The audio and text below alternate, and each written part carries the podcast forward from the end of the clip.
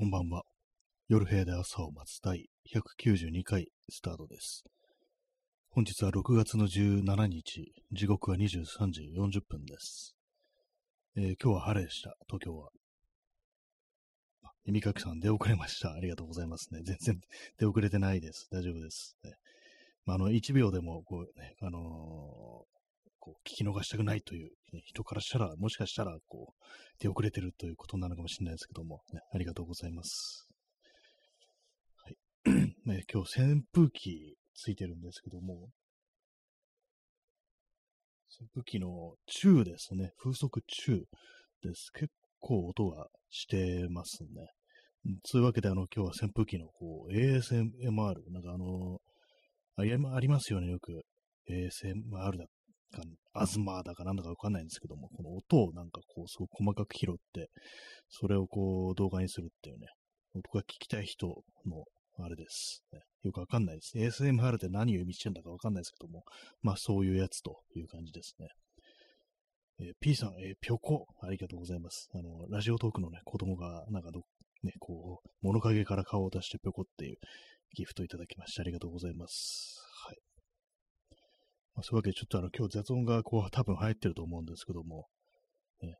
ちょっと暑いので、ね、あの、扇風機と共にお送りしたいと思います。はい。えー麦茶を飲みます。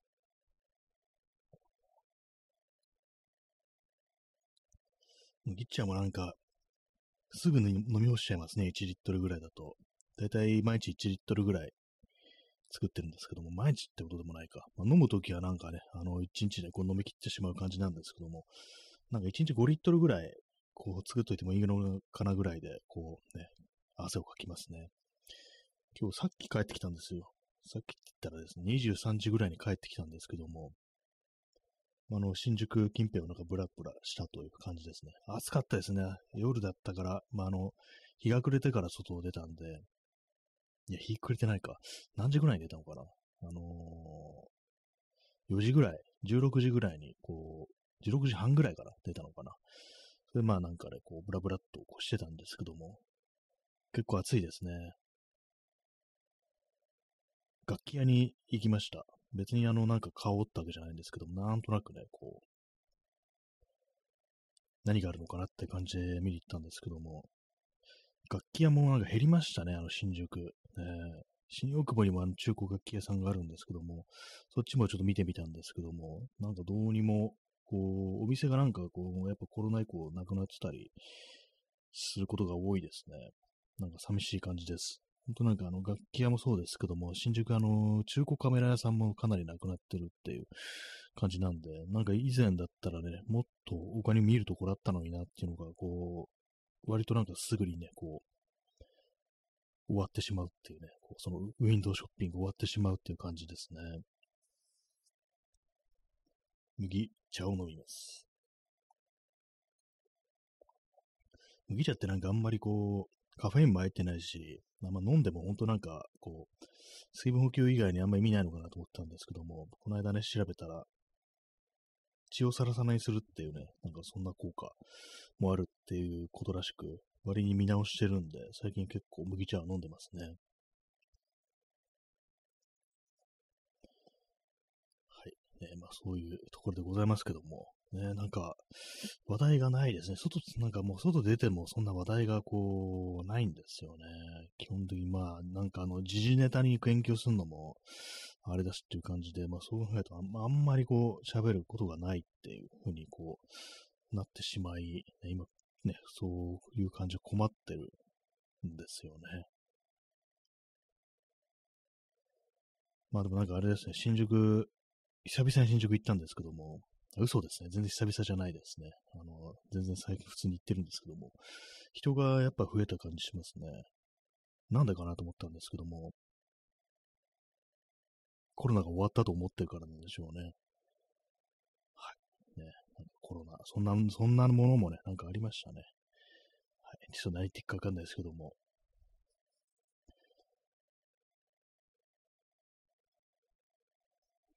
他にはですね、こう、久々に、久々ってことでもないですけども、ちょっとね、あの、帰りに、写真をこう撮りながらね、ぶらっと歩くっていうか、まあ、帰り道ですけども、ちょっとやりましたね。まあでも昔と比べたらこう全然なんか撮らなくこうなりましたね、写真をね。ほんとせいぜい、本当にこう、10枚満たないぐらいの、ね、感じですね。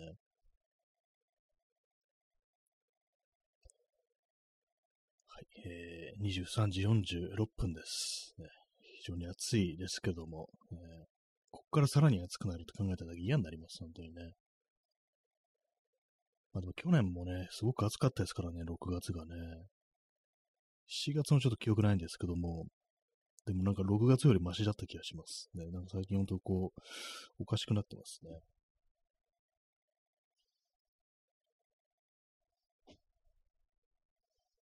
昨日もね、なんかこう、あんまりこう喋ることなくって、今日もね、こう、あんまり喋ることがないんですけども、困りましたね。なんか最近もう、ちょっと若干なんかもう、終わりを感じるレベルでなんかあんま話すことがないっていうところなんですけども、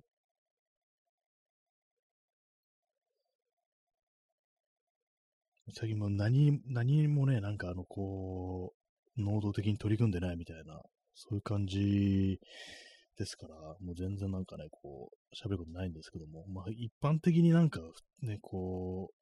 そんなに喋ることないって人間当たり前なのかもしれないですけどもね。えー、P さん、えー、灼熱の日本配信。そうですね。もはやもう暑い暑いしかね、こういうことがこうなくなるみたいな、なんかそういう感じありますよね。もう他の話題なしっていうね、感じで。他のね、こう、国、ね、こう、涼しい国もあるっていうのがなんか羨ましいですね。え、チャンツさん、ほっといたら喋ることないですよね、普通。そうなんですよ。冷静に考えるとそうなんですよね。こう毎日毎日なんかこう、ね、不特定多数に向けて何か喋るっていうのは、それは相当異常な、ね、行為だっていうことですからね。ほんとまあ、喋ること、こう、ないんですよね。何も思ってないっていうわけではこう、ないんですけども、えー、何ですかね。別に何も思ってないわけではないんです。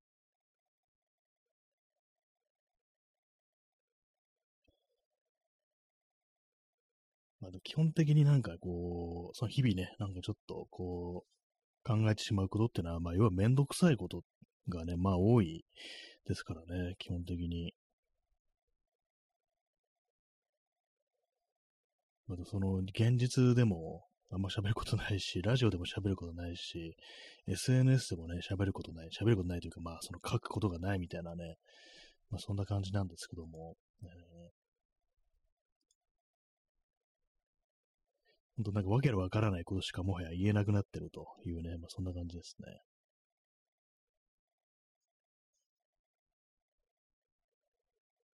結構私はあの、その、ツイッターとかでね、何々してるっていうね、ことを割とこう、書くんですけども、まあ全然ね、あの、そ何もしてないんで、そんなことはしてないっていうようなことをまあ書くと、今意味のないことを書くんですけども、まあね、それいうことの方がいいのかもしれないですね。まあ、具体的に今日ね、何を書いたかっていうと、ツイッターに、えー、ストレッチャーを改造したよくわからない乗り物で静かに幡ヶ谷に向かっているっていうね、一体何がいいの言いたいのかねって思うと、ね、思われると思うんですけど、皆さんも。私も何言いたいか全然わかんないんですよ、これ。ストレッチャーを改造したよくわからない乗り物っていうね。ストレッチャーっていうのは、あの、単価みたいなやつですよね。あの、運ばれる、あのー、救急車とか乗るときに運ばれるっていう、あれです。ね何が言いたいのか全くわかりません。ねまあ、あの、そういうなんかね、本来乗り物でないものに乗るっていうことの、えー、元ネタみたいのは、あれですね。あの、ジャッカスってなんかアメリカのなんか変な、あの、変なっていうか、あの、無茶なことする、ね、あのー、TV プログラム、ね、で、あの、ショッピングカートに乗ってなんか、あのー、暴走するみたいなね、なんかそういうネタがあったと思うんですけども、それですね、元ネタはね、なんか本来あのストレッチャーって乗り物じゃないですから、ね、それをなんかこう、ね、あのー、ちょっと面白い風景みたいな感じでちょっと頭の中思いついたんでしょう。これあの私あの歩きながらこれツイートしてるんですよ。ね、歩きスマホの状態でこれやってますからね。一応まあ、あの、そんなに人のいないとこ、ね、全然こう人のいない、あの、住宅地街みたいなところでこれやってるんですけども、まあそんな感じでね、あの、私のこう、リアルのこう、ツイート、ね、してる風景みたいなものを、あの、思い浮かべてもらえたらなと思うんですけども、ね、え P さんね、幡ヶ谷サンデーサイレンス。これはなんかあの、馬、競走馬っぽいですね、なんか名前がね。日曜の静けさ、幡ヶ谷のって感じですけども、ね。幡ヶ谷、ね、幡ヶ谷ってどこっていうふうにこう言われる方もまあ多いと思うんですけども、幡ヶ谷っていうのは、えー、渋谷区なんですかね、そこはね、渋谷区に当たると思います。甲州街道っていう、まあ、あの昔からあるね、あの大きなこう通りで、まあ、それがこうね、その通り沿いにある、ね、地名なんですけども、幡ヶ谷、ね、こう、えー、チャンツさん、えー、ラジオトーク調子悪いの、えー、私だけですかね。あ、や、またなんか、あれなんですかね。こっちの方ではなんかあの読み込み、あの、あの、くるくるが出て、あの、止まるって感じのことは、こう、ないですけども、なんかね、あの、ちょっとなんか読み込み遅いみたいな、その私がこのアプリ立ち上げた時とか、なんかありますね。なんか妙にね。昨日とかもね、なんかそんな感じだったんですよ。ちょっとなんかね、あの、画像とかが表示されるの遅いみたいな、そういうのがあったりして、ちょっと気になってたんですけども、でもその、ね、あれが完全にね、あ、なんかすごい、なんかすごいギフトをいただきました。あの、P さん、雨が降ってきた。ね、全画面でなんかあの、キャンディーみたいのが、こう、ブワーっと出てきました。ありがとうございます。そしてあの、スコア777一気にいただきました。ありがとうございます。ね。雨が降ってきた。ね、あの、梅雨時だからなんですかね。雨が降ってきたと雨が降ってきたをかけてるっていうね、そういう愉快なね、ギフトいただきました。こう、ありがとうございます。ね、はい。ね、そうですね。あの、あ、やっぱなんかそうなんですね。耳かけさん、え僕もラジオトークちょいくとちょくちょく途切れますね。ね、やっぱそうなんですね。で、箱庭の住人さんも、時々途切れては復活を繰り返してますね。こんばんは。ね、こんばんは。ね、まあ、その皆様なんか結構途切れてるみたいでね、こちらの方は、あの、その Wi-Fi もね、あの、ちゃんとあの、ね、繋がってるっていう感じなんですけども、ね、なんか、なんか最近ちょっとあれですね、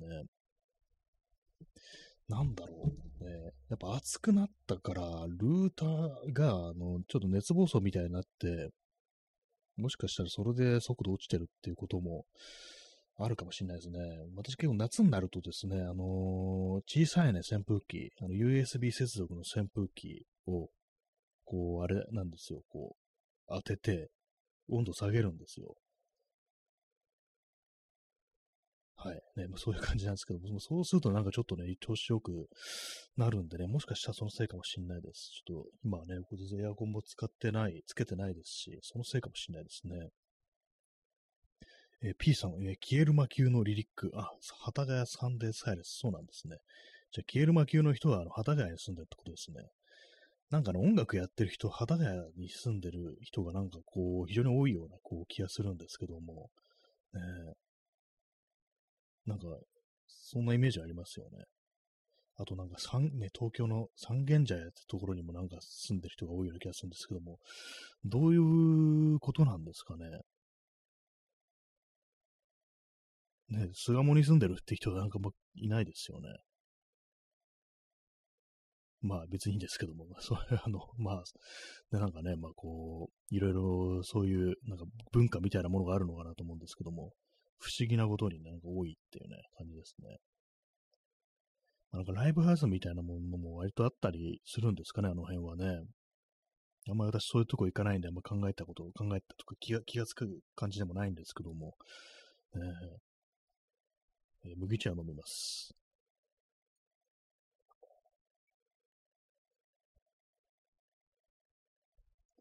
ね、まあ、ちゃんと皆様にこう聞こえてこういるでしょうか。ね。ちょっとあの扇風機の音でなんか切れてるとかいうのもちょっと想像してみたんですけども、あのー、消します、扇風機。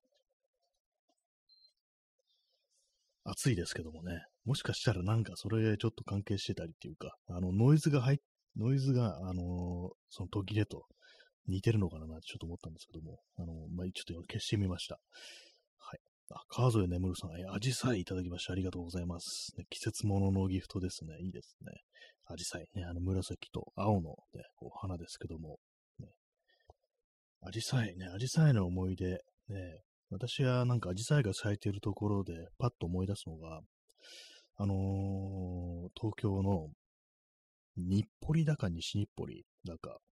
の駅に山手線なんですけども、その駅に向かって降りていく坂道があるんですね。その坂道に、あの、アジサイが咲いてるんですよね。たまに、その日暮里の方に行くと、私は必ずそこを通ってね、ちょっと写真を撮るなんていうことをしてたことがあったんですけども、なんでそんなに撮るのかっていうと、あの、高低差が、ね、こう、あるんですよ、すごく。こう、谷に向かって降りていくみたいな、そんな感じなんですね、坂道といっても。結構ね、なんかそのダイナミックなあの眺めというものが私にとってはね、こう、新鮮で、行くたびになんか撮ってるって時期ありましたね。最近、いや、ま行ってないんですけども、まあ、アジサイの咲いてるね、場所っていうと、その日暮里、ね、あの日暮里だったか西日暮里だったか、あの、ちょっと曖昧なんですけども、そこを思い出しますね。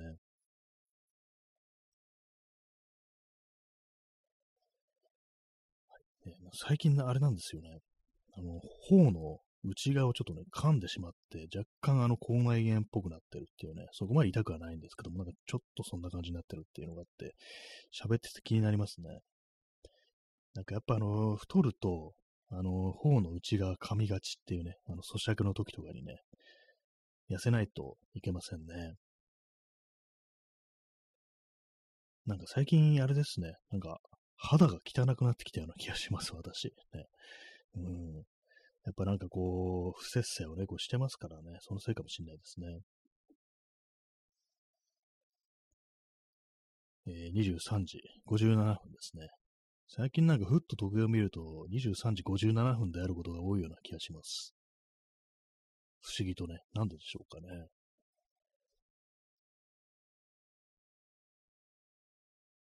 扇風機のね、こう、ASMR って書いたんですけども、ね、あ、箱庭の住人さん、えー、扇風機消してもちょくちょく途切れますね。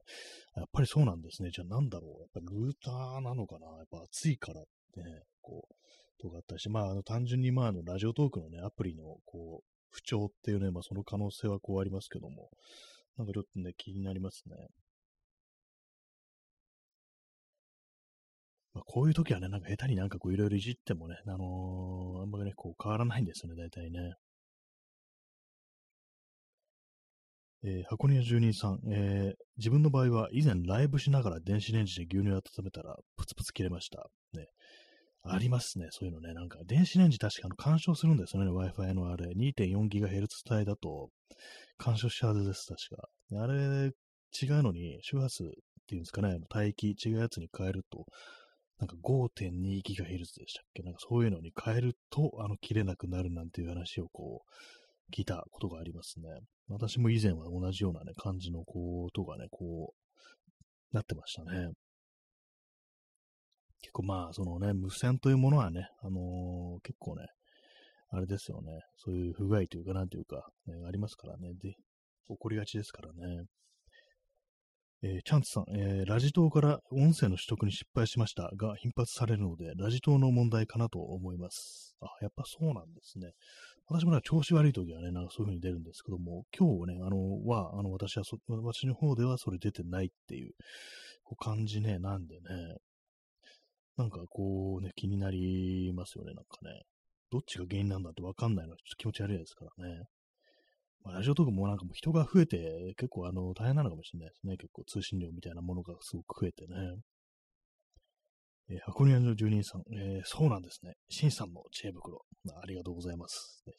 シンさんの知恵袋でなんかちょっと面白いですね。いいですね。ありがとうございます。そんな、そんなコーナーを作ろうかな、みたいなね、こう、感じですけども。ね、皆さんのね、こう知恵袋みたいなものも、こうね、聞いてみたいような、そういう気が、こうしますね。はい。まあそういう感じで、も今日はあの、ちょっとね、プツプツ切れてるみたいなんで、まあこのね、アーカイブからあの、ちゃんとなんか収録されてるかどうかちょっと、わかんないですけども、もしあのね、全然うまく再生できないっていうね、アーカイブの方も切れてるよとか、うまく再生できないよっていう人いましたら、あの、まあツイッターの方にね、あの、で、まあいつもこうリンク貼っとくんですけども、あの、ポッドキャスト、A キャストっていう、あの、サービスの方に、あの、これ、ま、同時にあの、パソコンの方でも録音してるんで、そっちのに、まあ、あの、アップロードもしてるんで、まあ、もし聞こえなかったらそっちの方でね、あの、聞いていただけたらというふうに、こう、思います。なんかね、あのー、ね、なんか、あの、両方録音してんですよ、これ。ね。変なことしてますね、なんかね。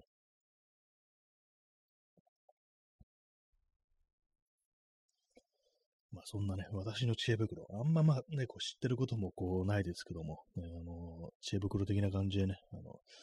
何でもね、どんどんどんどん共有していこうじゃないかなと、こう共有していこうじゃないかと、ね、もうそういうふうにこう思いますね。やっぱりね、あの知識とか知恵とかそういうものはね、自分一人で独占してはこういけないなっていうふうに思いますね。こ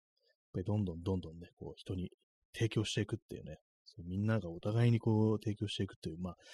なんかあれですよね、こう、ハッカー的ななんかユートピア思想みたいな、なんかそういうところですよね。ねインターネットとかのね、なんかこう、オープンソースのなんちゃらかんだとかね、こう、そういうのも、基本的になんかそういうヒッピーっぽい考え方ってものが結構ね、その、テクノロジーのね、こう、世界にはあるみたいで、ね、こう、インターネットってものは結構元来ヒッピーっぽかったよっていうね、なんかそんな話を聞いたことが、こう、あるんですけども、ね、今現状どうなってるんですかね、そういうものはね。みんなが知識、知恵を持ち寄って、それでなんかね、こう、いろんなものを作り出していくっていう、そういう世界になってるんでしょうか。ね、わからないですけどもね。まあ、扇風機も消してこうしまいましたけども。すみません、ちょっとあの、足元暑いんで、あの、弱であのつけたいと思います。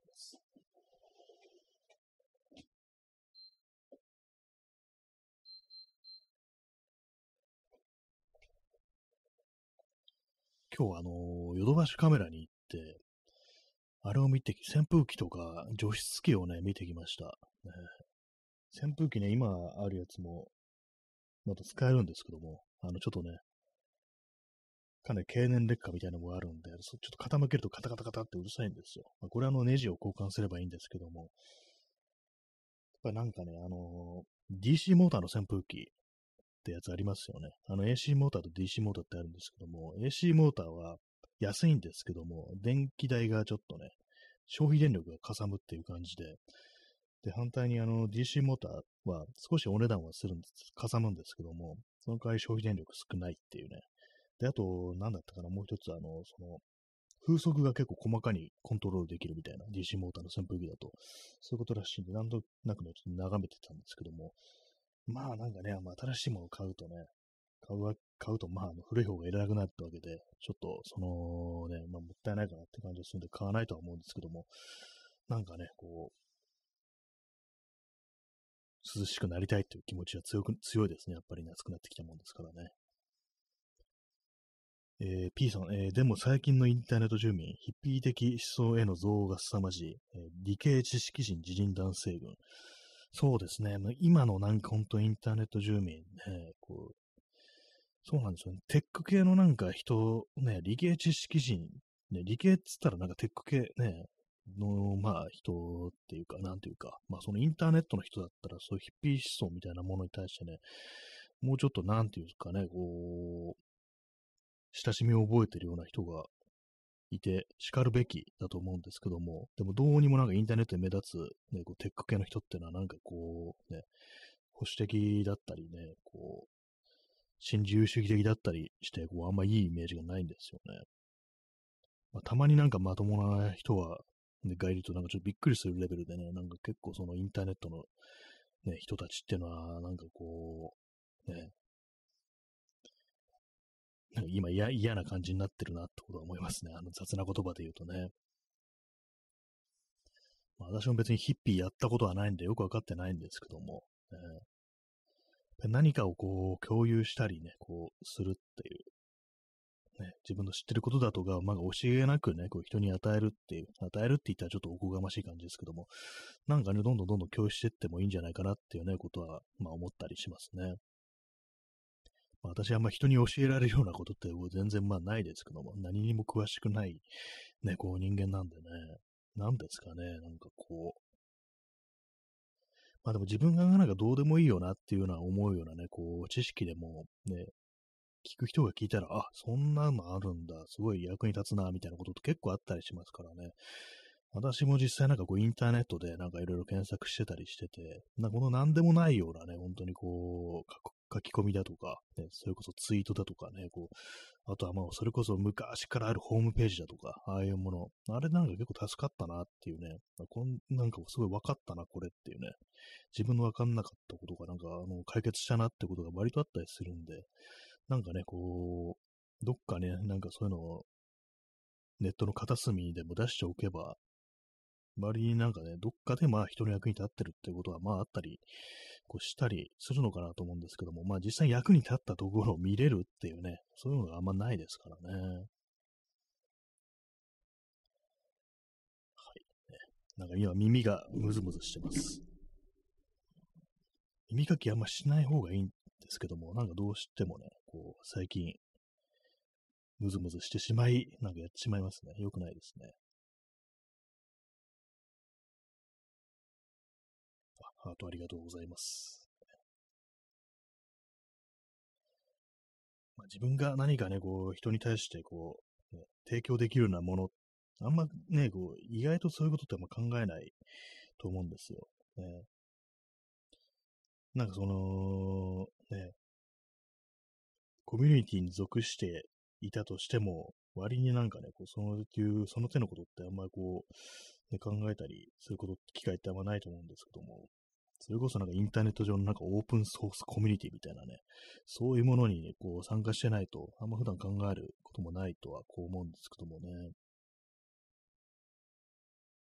えー、耳かきさん、えー、ガキガチで、えー、ど真ん中世代でヒッピーやってた人と仕事先で会って話したことありますが、葉っぱ吸ってヒッピーをだらだら続けてた人たちは、みんな生活方向生活になってしまってると話してました。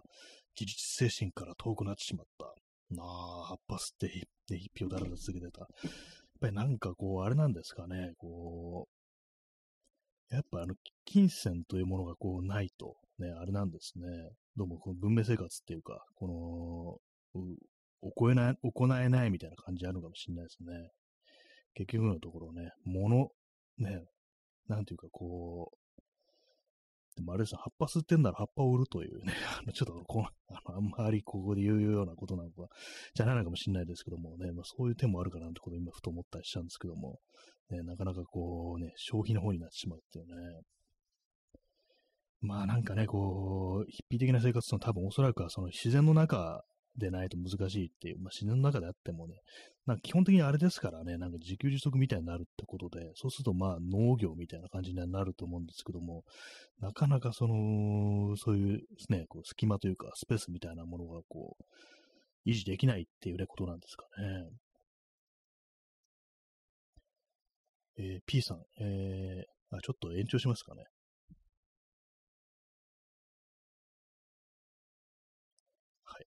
まあ、まあ、ちょっと音声が途切れがちかもしれないですけども、あの、まあ、30分フルではちょっとやんないかもしれないですけども、とりあえず延長しました。えー、P さん、えー、日本帝国が、えー、いかにアジア解放のために戦ったか、インターネットで検索して知りました。え社会科の教科書は日教祖に支配されて嘘ばかりです。まあ、これはあの、鍵括弧の中ですけども、ね、なんかこう、インターネットのね、まあそういう人たちですよね。社会科の教科書は日教祖に支配されて嘘ばかりですっていうね。まあなんか本当にそういう世界観の、まあ、人ってのはまあなんか確かに多い感じしますよね。インターネットとかだとね、非常に多い感じしますね。えー、麦茶を飲みます。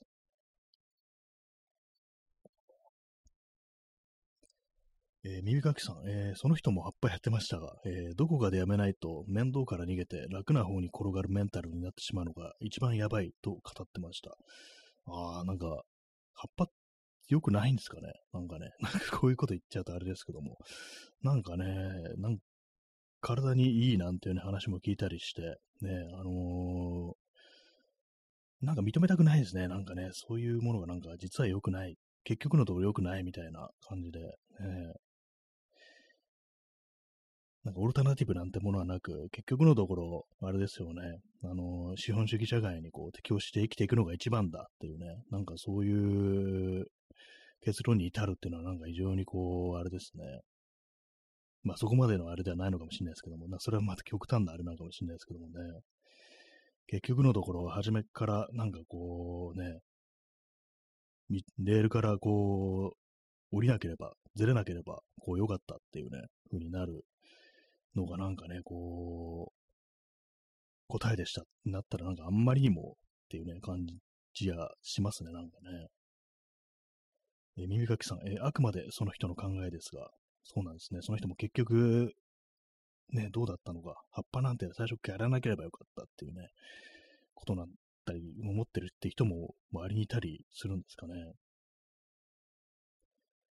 えー、耳かきさん、えー、今でも葉っぱの匂いがわかるから、都心を歩くと匂う場所はすぐにわかると話してました。あ、じゃあわかる人にはこう、わかるんですね。じゃあ、してるんですね。じゃあ、警察とかもそういうのってこう、わかってるんですかね？なんかそういうのって。ね。まあそうすると、まあなんかこうね、すぐにバレちゃうってことになりますよね。普通にね、こう、見られなければ、持ってるところをこう、確保されなければいいってわけでもないっていうことになりますよね。そんなにこう、パッとわかるってことをするとね。えー、日教祖日教祖と音声を発する愛国ロボットに襲われてます。なんかそんな人がいて、なんかね、ロボットだけどなんかなくなりましたよね。ロボットだけどなくなりましたよね。って言うんですけども。ね日教祖日教祖なんかね、なんか国会でなんかそういうヤジを飛ばしてるなんか元総理がいたなんていう話を私は聞いたことありますけども。ねなんかとりあえず日教祖って言っておけばいいっていうね、なんかそういう世界がなんかあったらしいですね。世界というかそういう人がいたらしいですね。えー、箱庭の住人さん、えー、タイでは合法化しましたよね、確か。ああ、そうなんですね。で、まあ、確かに聞きましたね。聞いたことありますね。なんかね。なんかあのー、どうなんですかね、実際。なんか別にあんま、その酒とかとね、他のなんか嗜好品とそんな変わるところではないっていうね、ことはなんか聞いたりしますけども、まあ、酒は酒でもね、ほんとやばいってなりますから、まあ、同程度というか、普通のまあ嗜好品のやばさとしてはまあ同じようなこうもんっていうね、ところなのかもしれないですね。えー、P さん、えー、スナイパー小屋には負けないぞってね、な、なんだったんですかね、あのスナイパー小屋ね、本当にね。なんかもうすぐはね、あれからこう1年ね、こう、経ちますけども、ね、本当なんかスナイパー小屋というね、こう、言葉、ね、こう、一体何だったのか、未だになんか私よくわからないんですよ、どういう、あのね、あれでこう、出てきた言葉なのか全然わかんなくて、まあその陰謀論系のね、やつをね、こう、ね、あんまりこう、追ったことがないんでね、なんかちょっと分かってないんですけど、未だにね。えー、右垣さん、えー、日本は未成年飲酒はもっと厳しくした方がいいとは思いますか？ああ、未成年の飲酒。そうなんですね。どうなんですか？飲んでるんですかね？今のこう未成年って。なんかあんま飲んでないような、こう、気がこうするんですよね。皆皆様未成年の時飲酒されてましたか？ってね、言われると困っちゃうと思うんですけどもね。そうですね。どうなんですかね？お酒。私なんかはね、結構その、あんま飲みすぎると本当気持ち悪くなるんで、その依存とかそういうところには、まあ、あんまこう、体の方が持たなくなるっていうのがあるんですけども、結構ね、やっぱりなんかこう、聞く話によればね、あの、依存症になっちゃうのは、やっぱあの、内臓とかね、あの、頑丈な人がこう、ね、なるっていう、ね、感じで、まあ、その、気持ち悪くなったりね、もうどうし、どうにもダメになって懲りるっていう、あれが、なんか、もう嫌だっていう風になるのがなくて、そこから先に行ってしまうなんていう話もあって、そのまあでも、どうなのわかんないですね。本当まあ弱くってもなる人もいるのかもしれないですけども、ね、どうなんでしょうか。まあお酒ね、なんかこう、もう全部禁止した方がいいのかもしれないですね。あのー、アルコールも砂糖もね、大麻もね、あと、なんですか、カフェインも禁止して、もうすべての嗜好品を禁止していくっていうね、感じにして、やっていいのは何でしょうね。やっていいのはいじめだけっていうね、そういうなんか健全な国家にした方がいいのかなっていうことは私もこう、ちょっとね、思ったりこうするんですけども、ね。はい。えー、箱根の住人さん、えー、個人的には砂糖やアルコールの方がやばい気がしてます。砂糖ね、なんか砂糖もなんかあの、白いやつはやばいなんて話もありますけども、ね、私は砂糖いっぱい摂取してますね。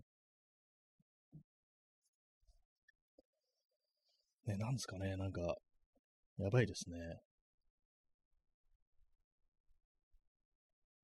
アルコール、アルコールね、アルコールやばいですね。確かね、アルコール依存とかありますからね。砂糖依存ってのはあんまこう聞いたことがないですけども、実はもう結構なってたりして、でもあんまりこうその、気がつかないみたいな感じなんですかね。今日あれですね、なんか皆さん非常にストイックなこう感じがこうしてますね。なんかこう、ねまあ、やばいのは何ですかね。なんかこう、インターネットがやばい気がしますね。私はね、インターネットも規制しましょうか。ね。インターネットもやばいんで、あとあれですかね。ラジオトークも結構依存のね、傾向が見られるので、ね、これもなんかね、ちょっと禁止した方がいいのかなというふうにこう、ちょっと思ったりするんですけども、ね、毎日やってるやつがいるなんていう、ね、話も聞いたりするんで、これはもう非常に危険だということで、ラジオトークは、あの、1日ね、こう、5秒までっていうね、感じにした方がいいのかなっていうふうに思ったりしてます、ね。許可制にした方がいいのかなっていうね、こう、純血の大和民族でなければラジオトークはね、こう、やれないっていうね、まあ、そんな感じにした方がいい。ちょっと危険ですね。なんかちょっとこの、冗談でもこういうこと言っていけないのかもしれないですけども。ね、麦茶も、いや、麦茶飲みます。麦茶ね、今日1リットルぐらい1リットルも飲んでないか。麦茶結構飲んでるんで、これも結構依存だと思うんですよ。やばいかもしんないですね。なんかね、これもなんか、危ないですね。あとあれですね、100円ローソンのグミもやばいですね。あれも私はかなりね、こう買ってしまってるんでね、これも規制の対象にした方がいいんじゃないかなってことは、ちょっと思ったりするんですけども。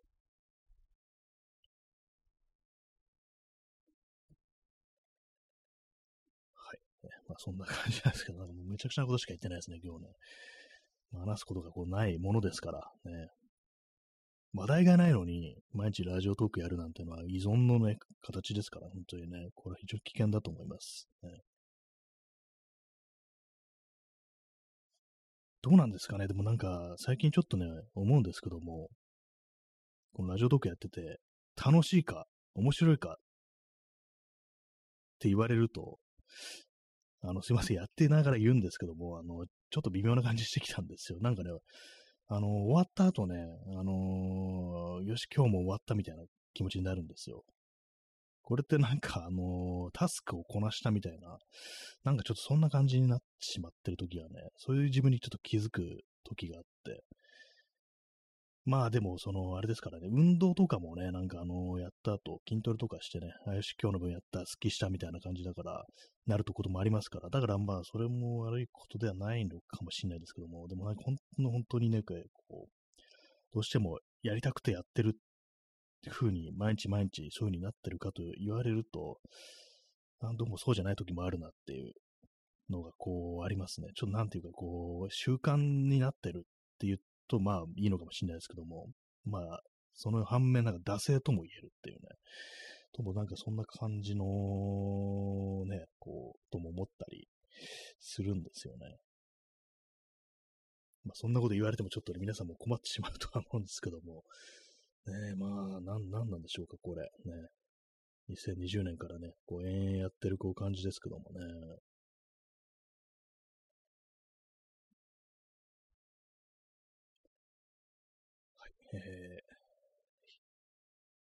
0時19分ですね。日付変わりまして、こう、10え、なんだ。6月の18日ですね。そうですね。はい。ね、なんか本当なんかおぼつかないですね。今これあれなんですかね。あんま途切れずにできてるっていう感じなんですかね。こえー、耳かきさん、えー、友人が、えー、男女交際はマンネリになってからが本番と話してました。そうなんですね、男女交際。まあ、マンネリね、そうですね、マンネリ。ねでも結婚とかするとやっぱマンネリになるみたいなね、ことらしいですよね。何なんですかね、もうその世界ちょっと私よくわかんない。ね、マンネリになってからのね、その先って結婚もしたことないですしね、なんかね。えー、箱根の住人さん、えー、惰性でも助かります。ありがてえ。ありがとうございます。そういうふうに言っていただけると。ね、まあなんか隙間を埋める何かになってるのかなっていうふうに思うと、まあそれは結構ね、いいのかもしれないですね。まあちょっとしたなんかこう眠るときにね、なんか聞いたりだとかそういう感じで使っていただけたらというふうに思います。はい、ね、ハートありがとうございます。ね、男女交際はマンネリになってからが本番。ね、男女交際。ね、なんか最近なんかはね、ちょっと思うんですけども、なんかね、あのー、あれですね。これなんか表現が難しいな。なんか、あの、マッツ・ミケルセンっていう人いますよね、俳優の。あの人が、なんかね、あのー、インセルの集会に参加してたみたいな情報が、なんか私のところに流れてきて、流れてきてというかなんかね、ちょっといろいろ見てたらね、なんかその情報、なんかそういうようなね、こう、と、まあ、ツイッターなんですけども、出てきて、インセル、ね、非自発的、あの、禁欲者みたいな、そういう意味ですけども、なんか、まあ、そこから転じて結構その、まあ、女性差別的なね、こう、考え方を持ってる、持つ男性みたいなね、なんかそういう、まあ、ニュアンスですけども、まあ、非常にま良くないという感じなんですけども、そういうなんかね、あの、活動家だったか、まあ、政治家の講演会だったかなんだかに、あの、マッツ・ミケルセンがこう、参加してたみたいな、こう、話がね、こう、あって、なんかちょっとびっくりしましたね。なんかね、松見圭さんがっていうね、なんかもう全然そういうイメージこうないんで、まあどういう人か知らないですけども、まあ非常にまあ有名なね、こう俳優で、まさしくなんかあの、イケてるおじさまみたいなね、いわゆるイケおじってやつですよね。それで人気があるみたいなね、そういうイメージがあったんで、え、そんなのに行くんだみたいな感じでね、なんでかっていうのはまあそういうの全然こう調べてないんでよくわかんないんでね、あれなんですけども、ね、なんか、そう、今、男女交際云々でそれを急に思い出しました。ねえー、耳かきさん、えー、高校の頃の友人の両親がラブラブで、えー、母親が、えジュースを持ってきた時に、お父さんに台所でキスされちゃった。もう、と、のろけられてリアクションに困りました。ああ、なんか、まあ、でもなんかね、まあ、いいのかもしれない。いいことだとは、まあ、私、思いますね。でも困りますね、ちょっとね、それね。なんで、その息子のね、こう、友達にな、そんなことをこう報告するのかみたいなね、感じですけどもね。まあでも、いいことなのかもし、いいことでは、こう、あるのかもしれないですね。まあね、なんか、こう、ね、キープオンでそういうの言ってほしいなっていうふうに、こう、思いますね。まあそんなこと言いながらね、まあ人のなんかそういうのにはね、なんかこう、まあいいなっていうね、なんかこう、いいんじゃないの？っていうね、こうもっと思って、なんかほほほ笑ましい。リアクションに困りつつもなんかちょっと微笑ましいというか、なんというか、まあ悪い、悪いとはこう思わないんですけども、でもなんかね、こう思うのが、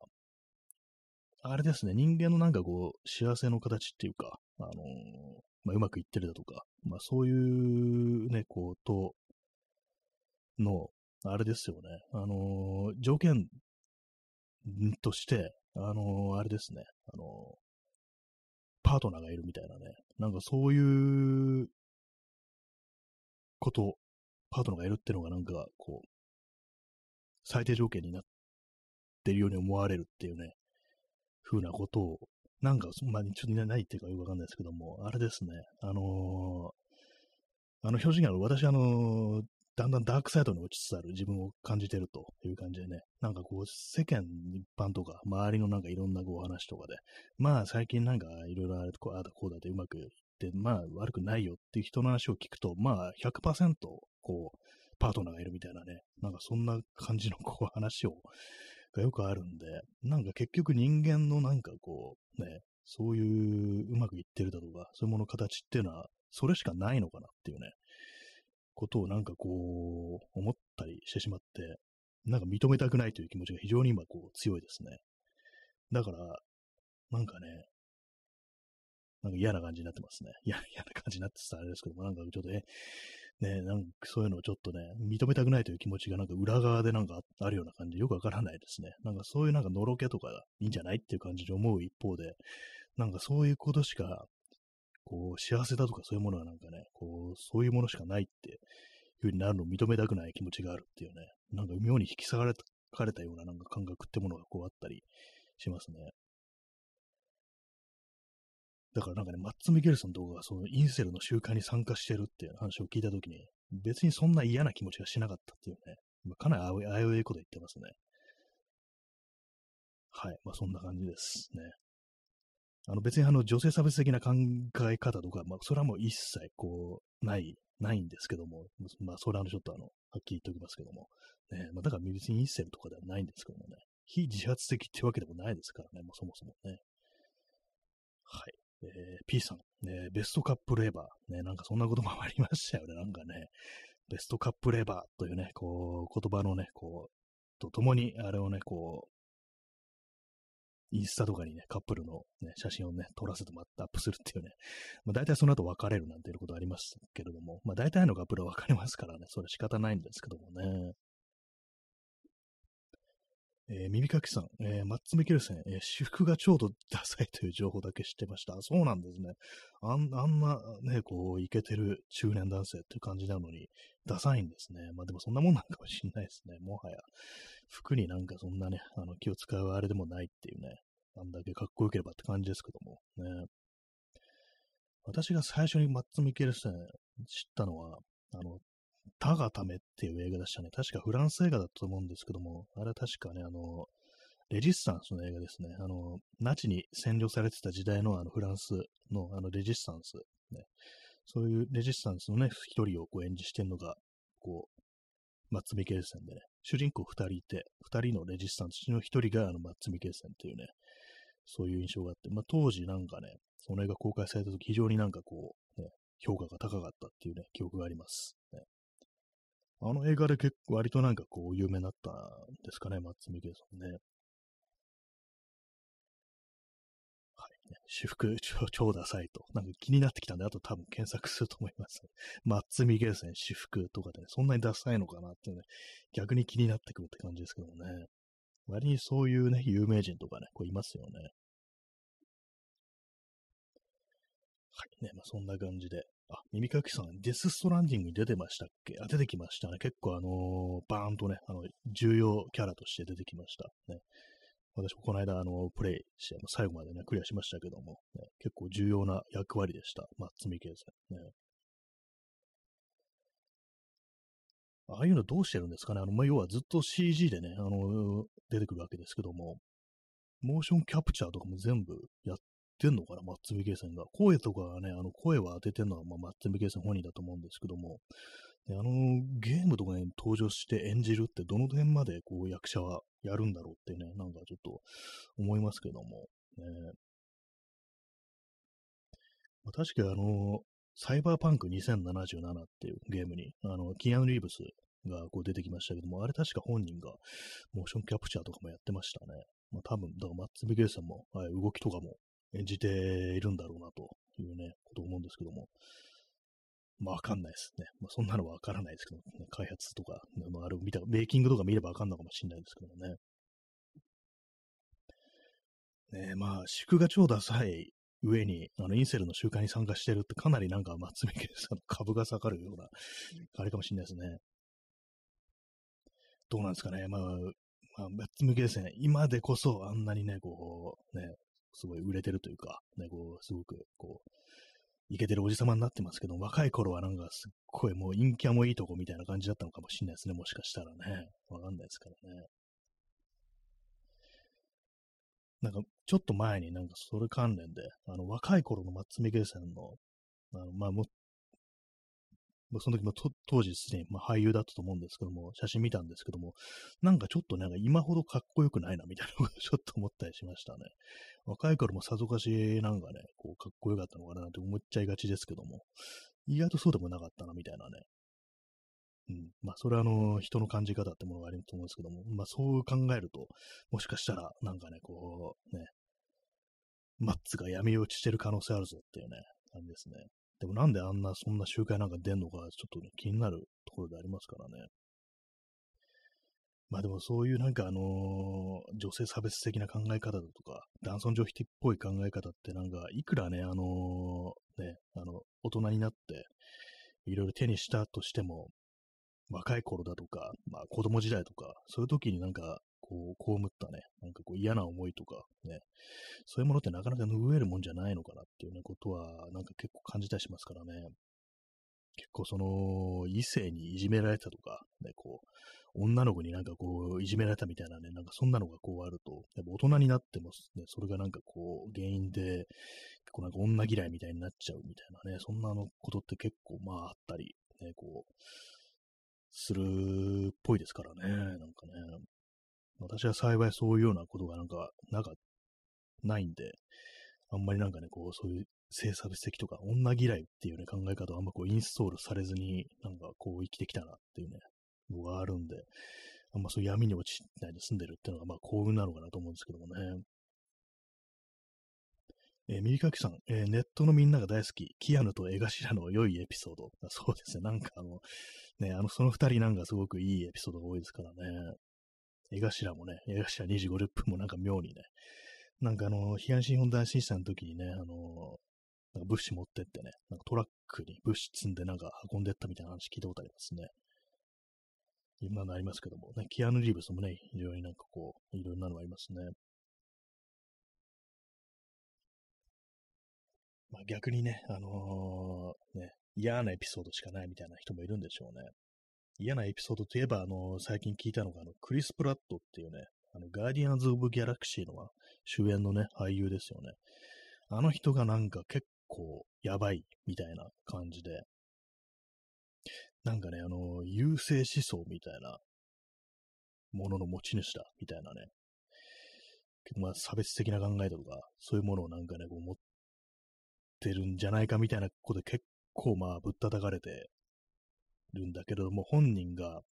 あんまりにも、あの考えなしにそういうことやってるもんですから、なんで叩かれてるのかわかんないみたいな、そんなね、こう、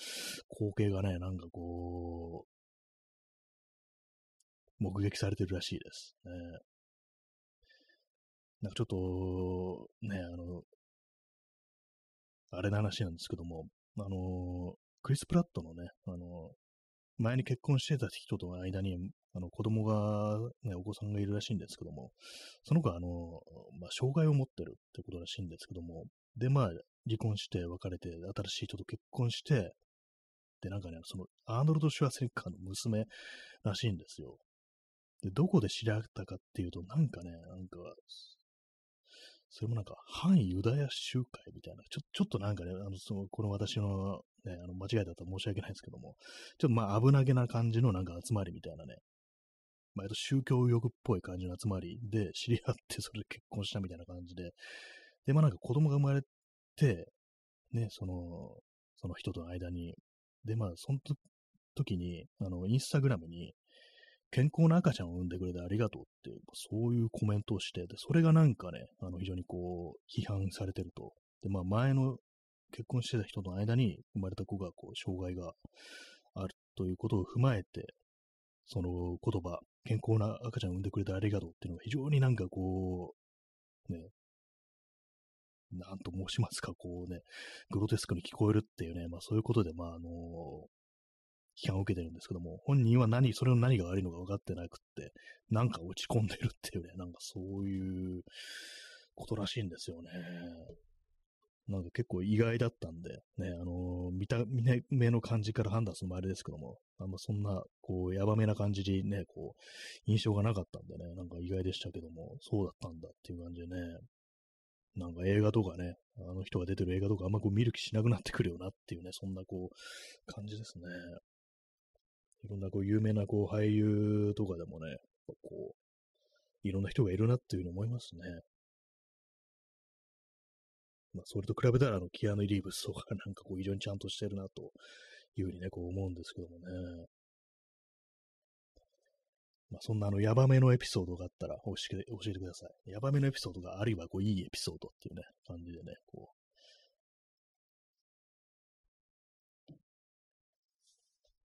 なんですかね、まあいろんなね、人が、ちゃんとした人っていうのはまあたくさんこういますけどもね、こうやばいっていう情報っていうのはなんかこう意外になんかこうね、隠されてたりっていうか、あんま表に出てこなかったりしますからね。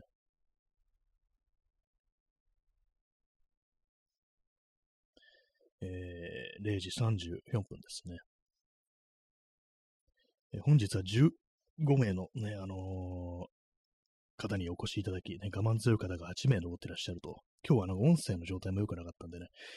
これは本当になんかこう我慢強い方がこう残ってらっしゃるということでね、ありがとうございます。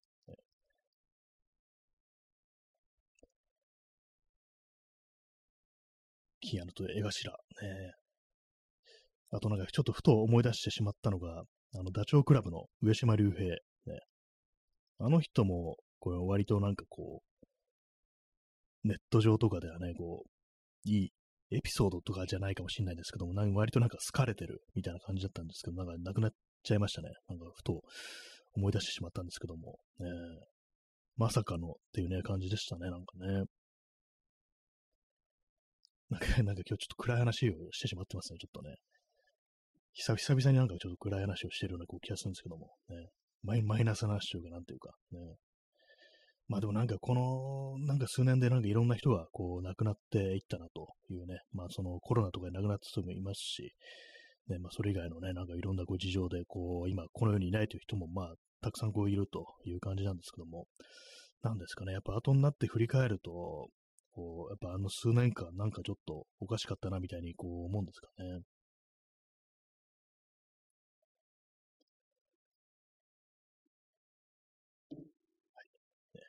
えー、麦茶、最後の一滴を飲み干します。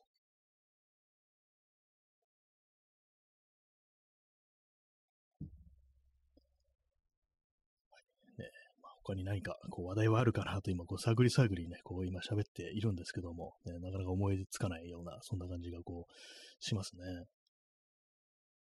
えー、ピアン、えー、ピア、すいません、あの、P さんとキアヌ・リーブスがちょっと混ざって、ピアノ・リーブスさんって言いそうになりました。えー、P さん、えキアヌ・リーブスの良さは、その人権主義的傾向が多いと思うんですが、なぜ反人権主義が強い日本のインターネット人種に使われているのか、謎。そうですね。そういうとまあ、ちゃんとしてるっていうね、キアヌ・リーブスって人はね、まあ、そういうところは、ちゃんと人権というものを分かってるっていう、ね、そういう人なんですけども、まあ、日本のインターネットはね、なんか人権クソくらいみたいなね、こう言ってる人多いですからね。まあ、そういう中でなんでそういうキアヌがこう好かれてるのかっていうね、こういう、それなんか結構謎ではありますよね。キアヌのなんかね、こう、いいエピソードとか、インターネットの連中からしたら、なんだそんなもんクソだみたいなね、ふうにこう、言われそうなね、こう、感じではあるんですけども、ね。謎ですよね、本当にね。まあ、とはいつつ、私もその、キアヌ・リーブスのいいエピソードでパッと思い出せるものがこうあんまなくって、なんですかね。あの自分のなんかあの、セクシャリティについてこう問われたときにあの答えなかったっていうのが、パッと今思いつくことであるんですけども、まあ、あの、どっちにね、どう答えたとしても、ね、あの、結局のところ、ね、こう、なんか、なんていうんですかね、こう、ちょっとわかんなくなってきました。私もなんか最近も考えがかなり雑になってるんでね、なんかこういう時にどういう言葉を持って表現すればいいのかわからないんですけども、いずれまあその自分はヘテロですよって答えることによって、何かその、そうではない、ヘテロセクシャルじゃない、あの、ゲイだとか、まあそういう場合に、バイセクシャルとかそういう時に、そういうものが普通ではないと、ね、良くないものであるというようなこう考え方を助長するものになってしまわないか、みたいな、まあなんかそんなようなニュアンスだとは思うんですけども、ちょっとうまいこと言葉が思いつかないんですけど、まあそうですね。えー、耳かきさん、えー、小児麻痺の研究施設を設立してませんでしたっけ？あ、そこなんか小児麻痺関連なんか確かあった気がしますね。なんかそのね、その俳優としてこう成功してね、こう稼いだお金をそういうところに使ってるっていうね、ことでね。そうですね、確かに。ね、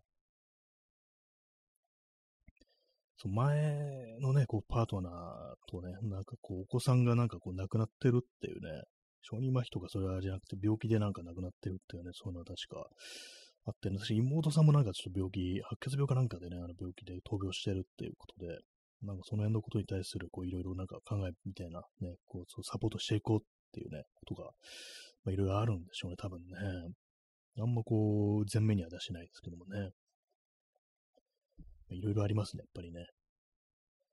はい。ね、まあそんな感じで、もうそうそう1時間経ちそうなこう感じなんですけどもね、30分フルでやんないと思いますしながらね、こうやってますね、普通にね。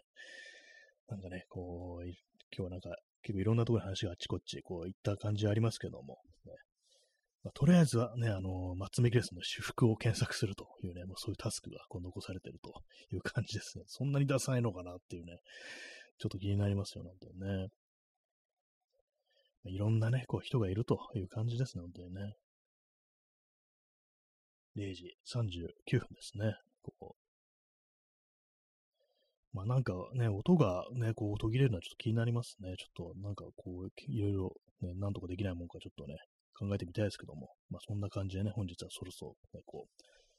夜部屋で朝を待つのね、こう、放送終わりたいなというふうに思います。ね。本当なんか1時間ジャストのね、時間に向けてなんかダラダラダラ引き伸ばしてる感じのね、適当なこと言ってますけども、まあそんな感じでね、本日もご清聴ありがとうございました。それでは、さようなら。